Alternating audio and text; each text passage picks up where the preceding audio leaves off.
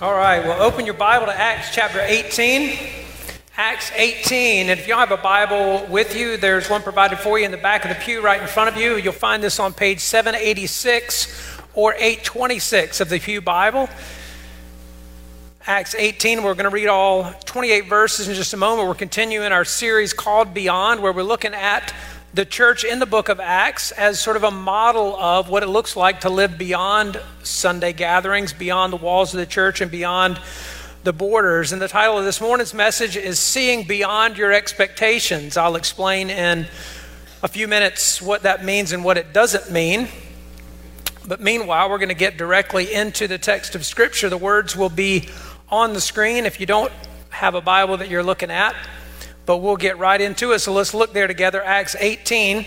And I'm going to ask you if you're able to stand in honor of the reading of God's Word. Beginning in verse 1, I'm reading out of the English Standard Version. Hear the word of the Lord. After this, Paul left Athens and went to Corinth. And he found a Jew named Aquila, a native of Pontus, recently come from Italy with his wife Priscilla, because Claudius had commanded all the Jews to leave Rome. And he went to see them, and because he was of the same trade, he stayed with them and worked, for they were tent makers by trade. And he reasoned in the synagogue every Sabbath and tried to persuade Jews and Greeks.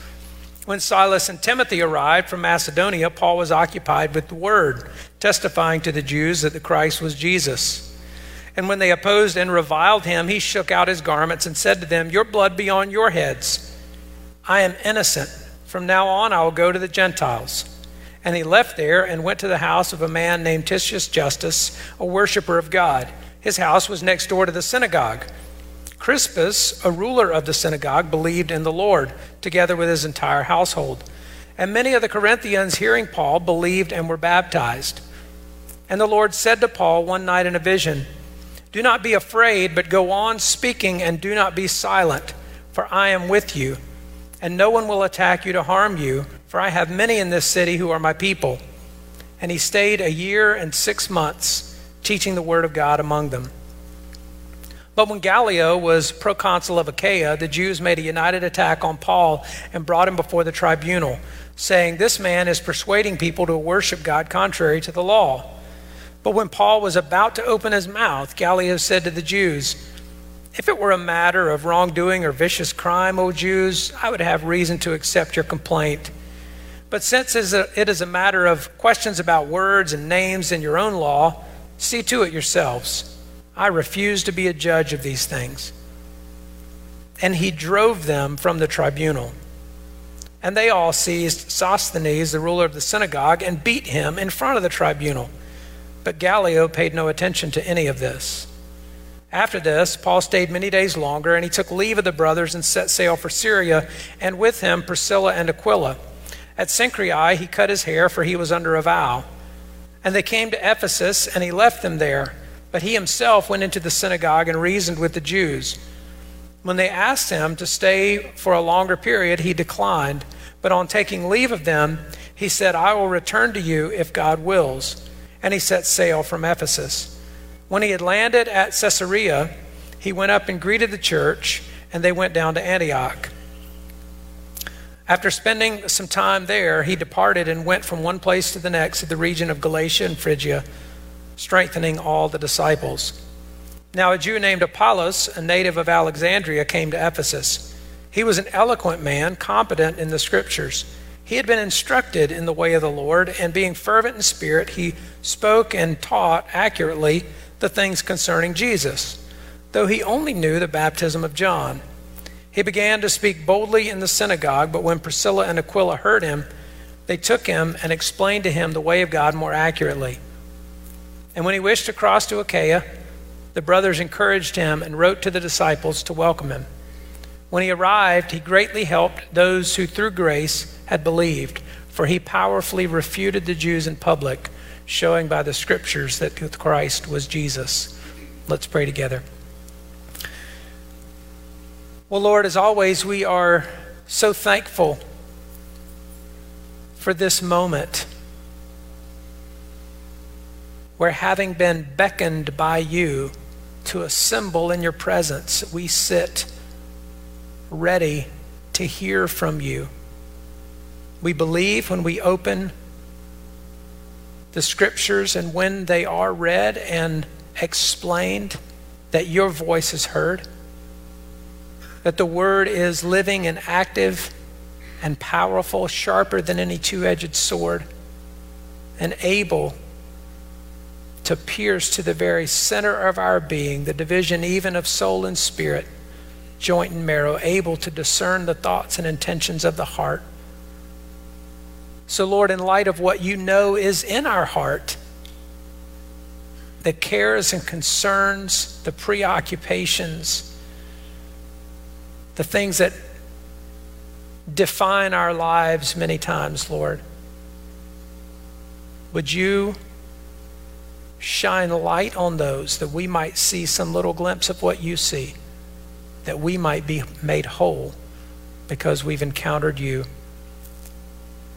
And so we ask that you would speak, O oh Lord, your word by your Spirit through your servant to your people for your glory and for our good always.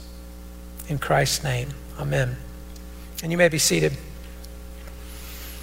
When we come to chapter 18, Paul is continuing his second missionary journey. By verse 23 that we just read, that second journey will come to an end and the third journey will begin. It happens just that abruptly in the text.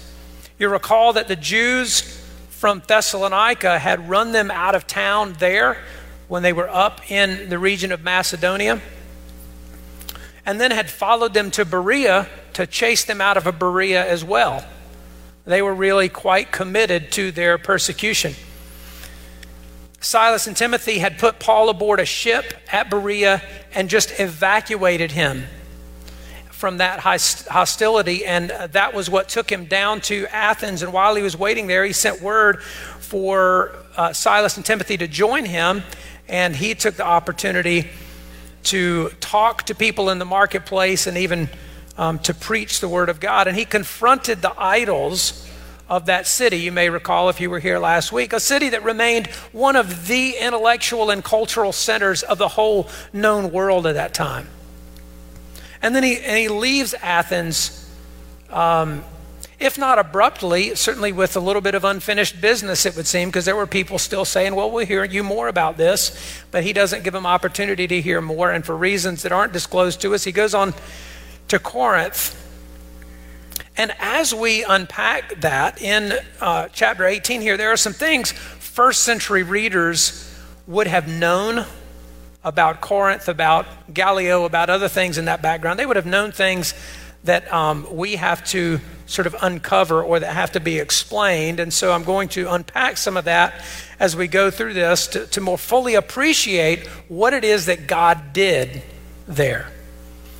But so that the overarching point of this message doesn't get lost in my unpacking of such things, let me just state that right up front. I said earlier, I, I want to talk this morning on the subject of seeing beyond your expectations. And typically, if somebody says that something was beyond beyond your expectations, you probably mean it was it was a whole lot better than what you imagined, right? It was more positive, more enjoyable, more pleasant than you expected. So you might say this restaurant was beyond your expectations, or a hotel, or a vacation, or something like that. Now, I'm using this phrase in a broader sense this morning because the fact is that most of us live life with all kinds of expectations about how things are going to go right? What expectations that we're even unconscious of. You may be conditioned to think that some circumstance is just going to always be painful or unpleasant for you. Either because that's all you've ever known, or because it's been that way for long enough that you just have sort of resigned to the fact that's how it's going to be, and, and that becomes your expectation. Often we may expect things to be much better right? Where things are going to get much better than they are, and maybe even live up to some ideal we have of life. Um, you probably know this tends to be more true the younger you are,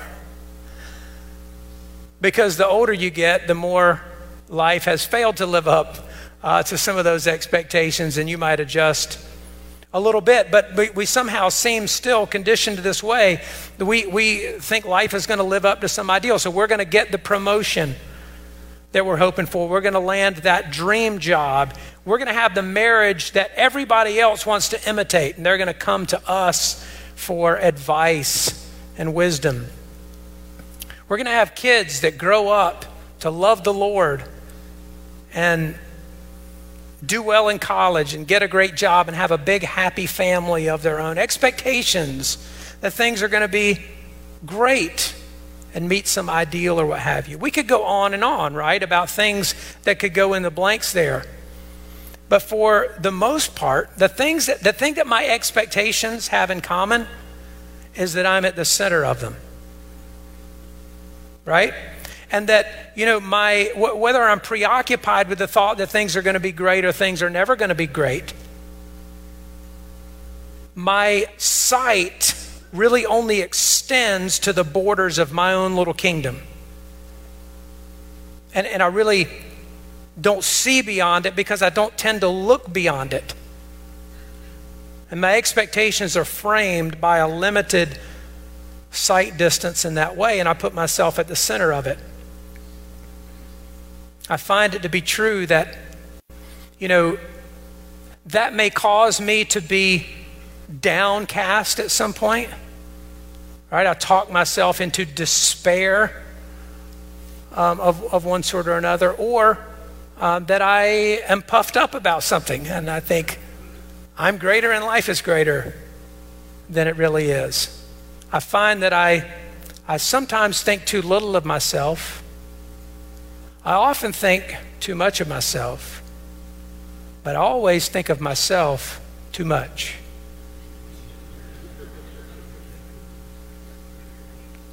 And that's, that's really the crux of the matter, isn't it? Um, is that when it comes to having expectations of life, they are defined by our incessant thoughts about ourself and because of that, very often we fail to see that God's intentions lie beyond our expectations. And it is in that sense that we need to see beyond them so that we see what God has there. And Paul's visit to Corinth, recorded here in Acts 16, reveals at least three ways in which God had intentions for Paul that he couldn't possibly have expected.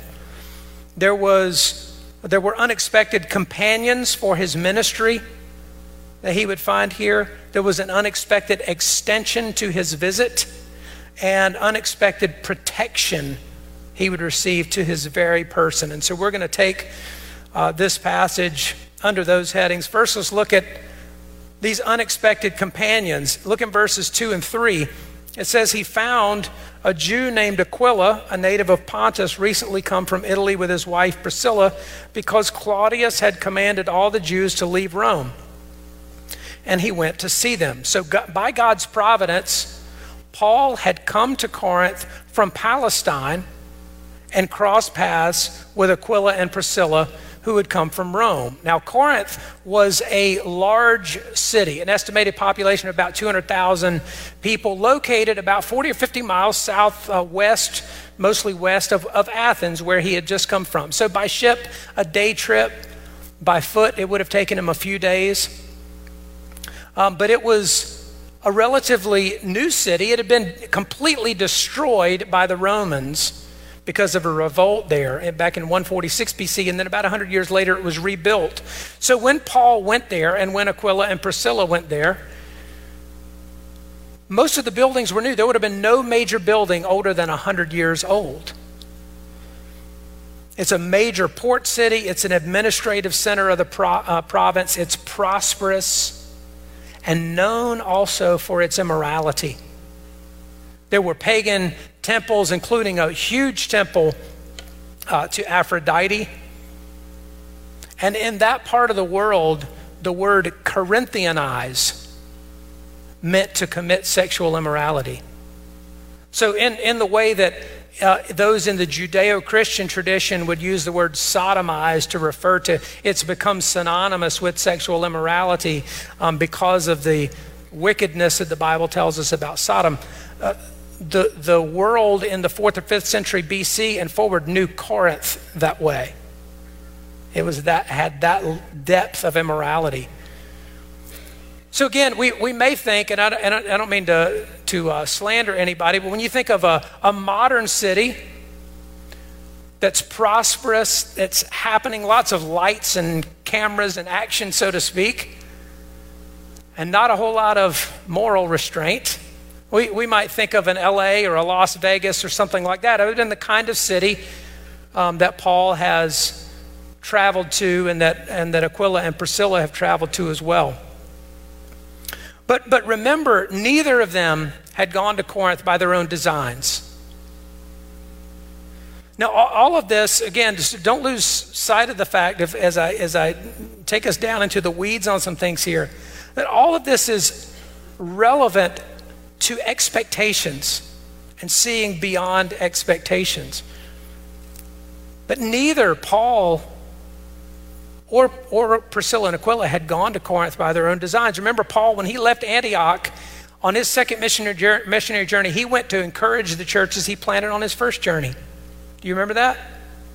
He never, never intended to go even over to Macedonia, much less all the way down into Greek. He never intended to go to this whole part of the world, much less to the city of Corinth. And Aquila and Priscilla, we were told right here, they had recently come from Italy because Claudius had commanded the Jews to leave Rome. This refers to an edict that we know actually took place. The Emperor Claudius in the year 49 expelled the Jews from Rome because of Chrestus. Uh, either a misspelling or a Latinized spelling of Christus, that is Christ. That unrest emerged in the city of Rome in the same way we read about it in the books of Acts, book of Acts. You notice that everywhere Paul goes and starts talking about Jesus very, very long, he stirs up the ire of people. Starts riots and fights and mobs and all kinds of other things. That happened in Rome as well. There, was, there were riots in the city that arose because of Christ between Jews and Christians. And, and Claudius had actually commanded the Jews to be expelled from Rome. And so, like Paul, Aquila and Priscilla are aliens and strangers here in Corinth.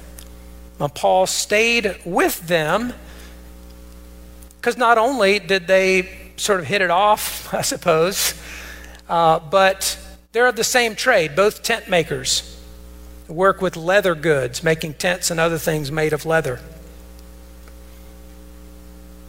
But we'll, we'll learn that they become more than just landlords and business associates for Paul. Um, verse 18 of this passage told us when Paul left Corinth to return home,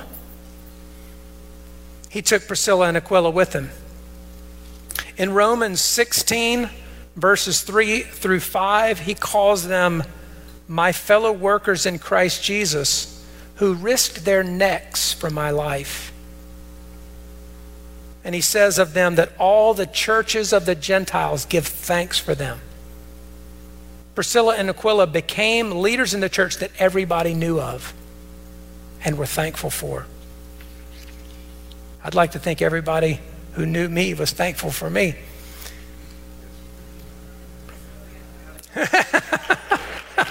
I was not fishing for that, but I, uh, at all. That, that was not in my notes. Sorry. Uh, but thanks for playing along.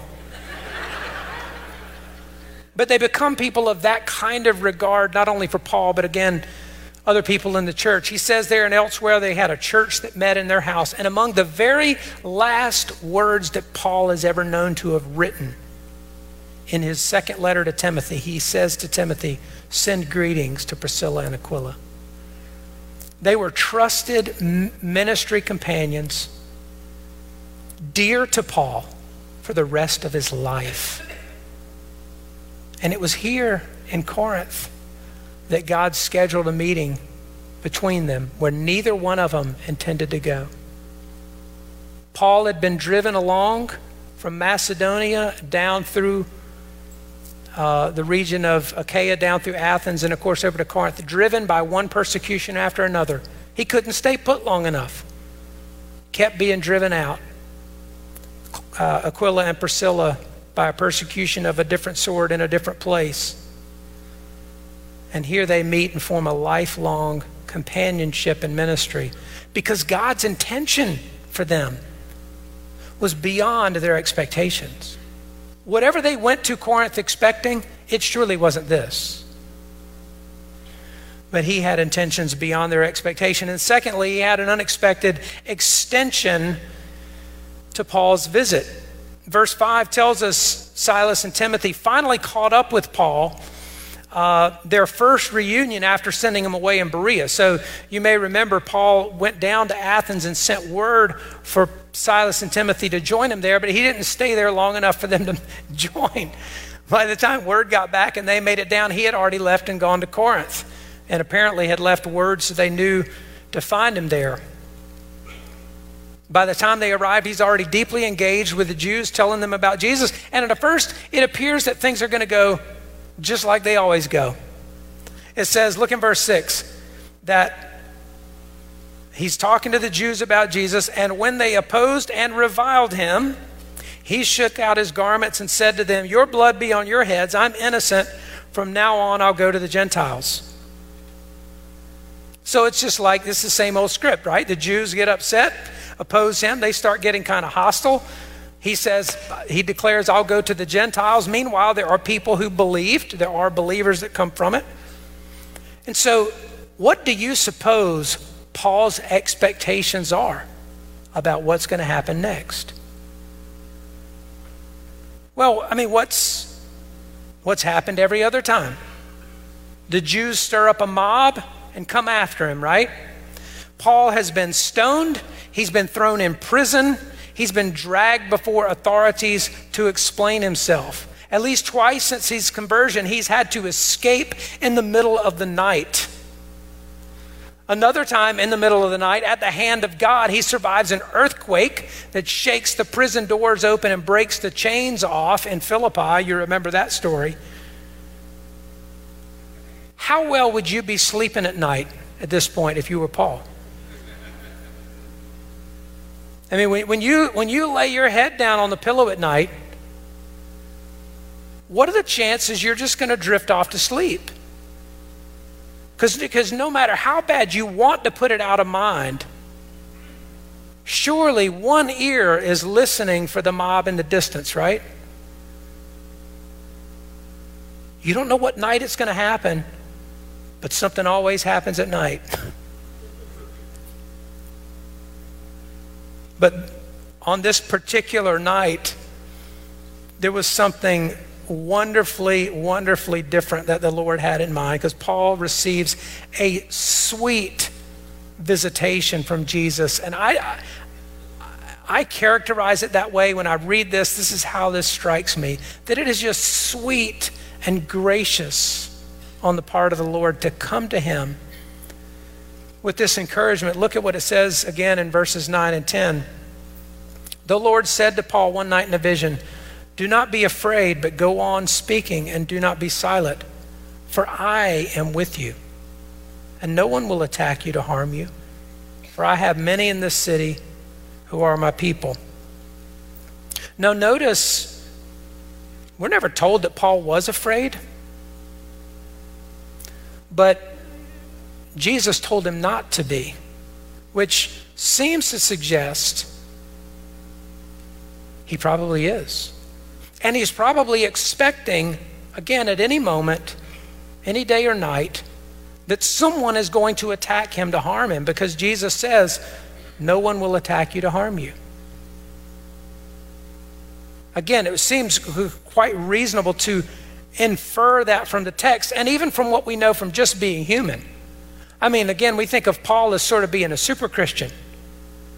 But Paul is a human being just like the rest of us. And apparently, um, if not preoccupied by the fear and the likelihood of being attacked, it is certainly on his mind. And Jesus comes to him and comforts him. And he goes on to say, No one will attack or harm you, for I have many people in this city. I have many in this city who are my people. There were people there for whom Jesus died And they don't know Jesus yet, but he knows them. And in order for them to come to faith in Jesus, Paul needs to preach the gospel to them. He has to stay there and proclaim the gospel. And he does, verse 11 says, for a year and six months. Now, if you've been following closely through this study of Acts, that has never happened before. Not even close. That he's stayed anywhere. Like, he would not be unpacking his suitcase at this point. You know, he's not putting family photos on the wall at the hotel, so to speak. Because he, he's not, he shouldn't expect to be there very long. He's not anywhere for very long. He stays for a year and six months.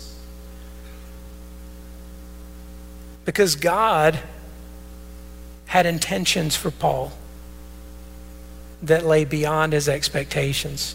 He was gracious enough to just show up in the middle of the night and tell him exactly what those were. And Paul begins to have his vision shaped for what lies beyond his expectations. And so there's an unexpected companion in uh, Corinth, there is an unexpected extension to his visit in Corinth, and then finally there's an unexpected protection that the Lord provides here. Even though Paul had been there for some time, the Jews never outgrew their dislike for him.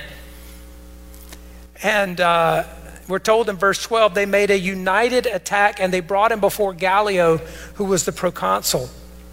And we actually know from, from outside of the Bible, we know a, quite a bit about Gallio. Um, that is significant to appreciating, as I said, what is told to us here in this text. The first century reader would know because they know who Gallio was. Um, it's something we have to unpack a little bit. But Gallio was proconsul for only a short time, uh, the year 80 um, AD, as in the year of the Lord, 51 to 52. He had to leave because of a fever. And again, that's well attested outside of the Bible, which means this um, visit to Corinth can be dated with maybe the highest degree of confidence of anything in the book of Acts. When we're trying to date a timeline of Paul's ministry and when his letters were written and that sort of thing, there's high confidence about this date because Gallio's service there as proconsul. So, about 20 years after the crucifixion of Jesus, almost. We also know Gallio came from a well connected family of high social standing. His father um, and his younger brother were named Seneca. Uh, the, the student of classical studies may recognize the name Seneca. His younger brother was probably the better known, um, who was a teacher and philosopher, and among other things, was a, a personal advisor to Nero. So Gallio is very influential. I mean, think of a Bush uh, or a, um, not like as in George Bush, not a Bush uh, on the ground, like a, uh, somebody of the Bush family, um, somebody of the Kennedys. Okay, not that they were all politicians, but of, of that sort of prominence and status. Gallio is from that kind of family. That's who Paul is sitting in front of. That's who is going to determine his fate here. And it's also fairly well documented uh, that Gallio was anti Semitic. He did not care for Jews. He even called them an accursed race. Um, and that we know from his own brother who wrote that about him. Seneca was one of the things that he wrote, which may help explain his indifference toward the attack that we read about there on Sosthenes, where it says Gallio just paid no mind, down in verse 17, as they attacked the ruler of the synagogue. Well, let's put all that together. Again, I tell you that not as sort of interesting trivia in case you're watching Jeopardy, and uh, you know there are questions about first century Roman politics. But consider what God has done in this moment. He has provided protection for Paul by orchestrating events even at the highest levels of the Roman Empire to see to it that during the time that Paul is in Corinth, which is extended, right, by God's providence, but during that time, a proconsul is sent there for a very short period of time, overlapping that. Shortly after Paul leaves, so does Gallio. He contracts a fever. um, he's out of there and he never comes back to serve there. God brought him, though, for exactly that season when that trial would take place.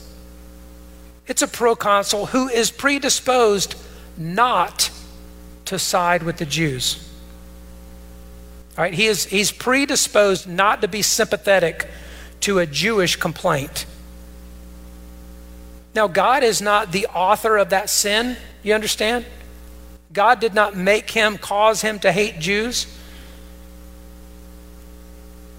But he orchestrates events so that even that predisposition, that prejudice against Jews, actually works to the favor of Paul because he just says, I'm not, this is not a matter uh, that the Roman court needs to be concerned with.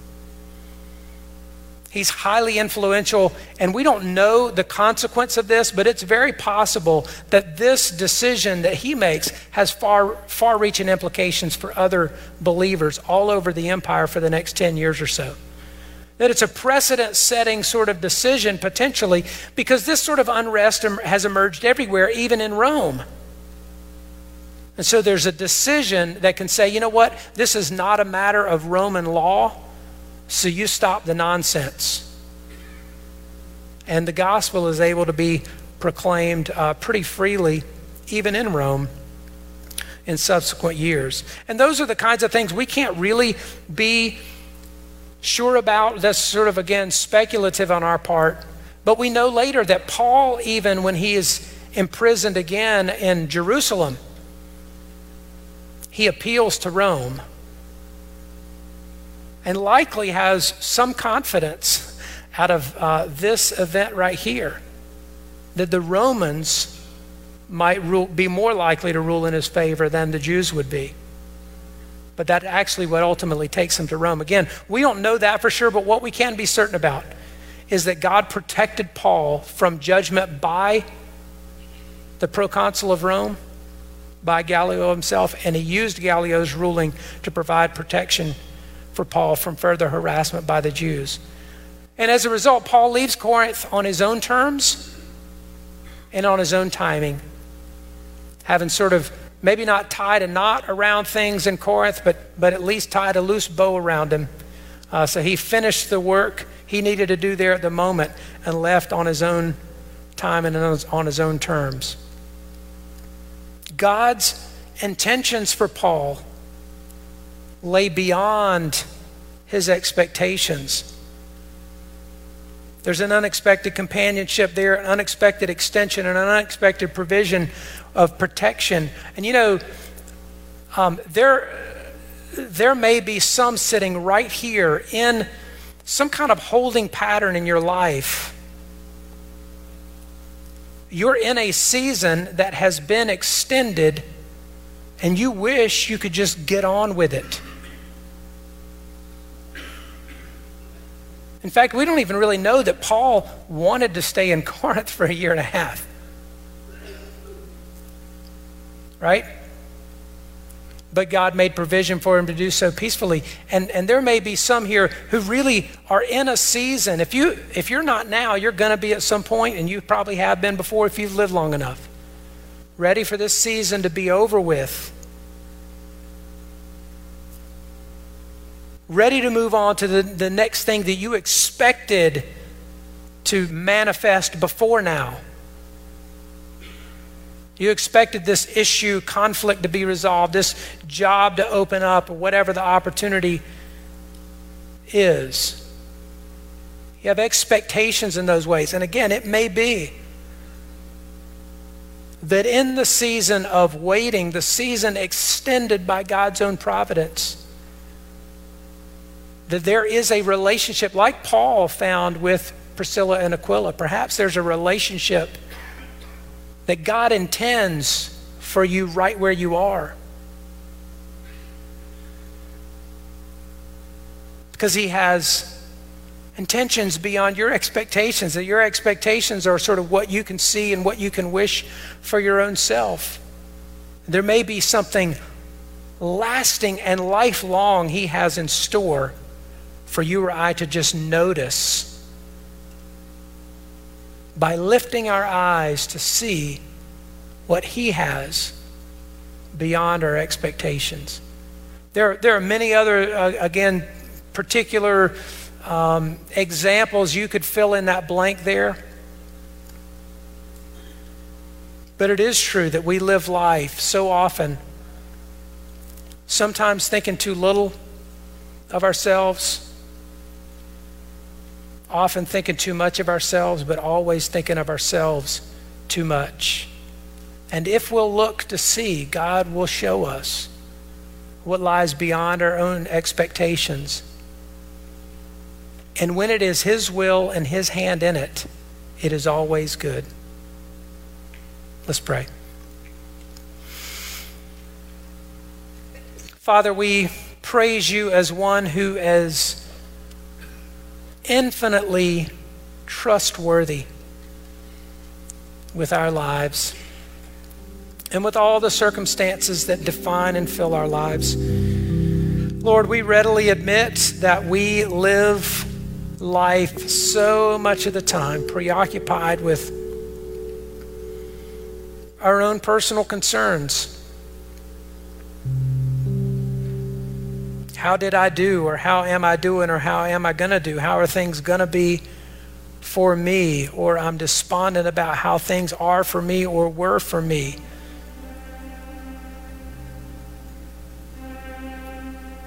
And that can just be so true about the way we see life and live life. Lord, we just ask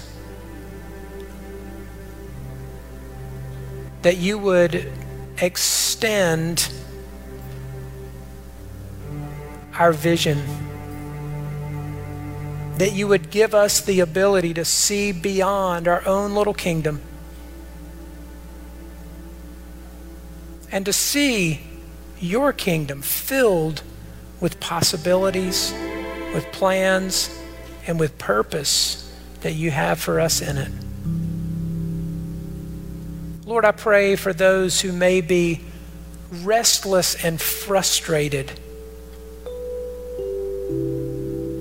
in a holding pattern right now in their life. Or maybe, like Paul, they feel like they've been sort of um, kicked around and, and bumped from one uh, one place to another, one season to another, one relationship to another. They would love for you to show up in their bedroom at night and say, Peace be with you. You're going to stay here a while because I'm with you. Lord, they would love that kind of encouragement. But Father, whatever those needs are, right here in the hearts and the lives of people. Would you just give them the eyes to see yourself in it and the intentions you have for them that may lie beyond their expectations? We thank you that you're faithful to receive us, to hear our prayers, that you're willing and able to answer them. Do so, Lord, according to your will, as we know your will is for our good. We ask it in Christ's name. Amen.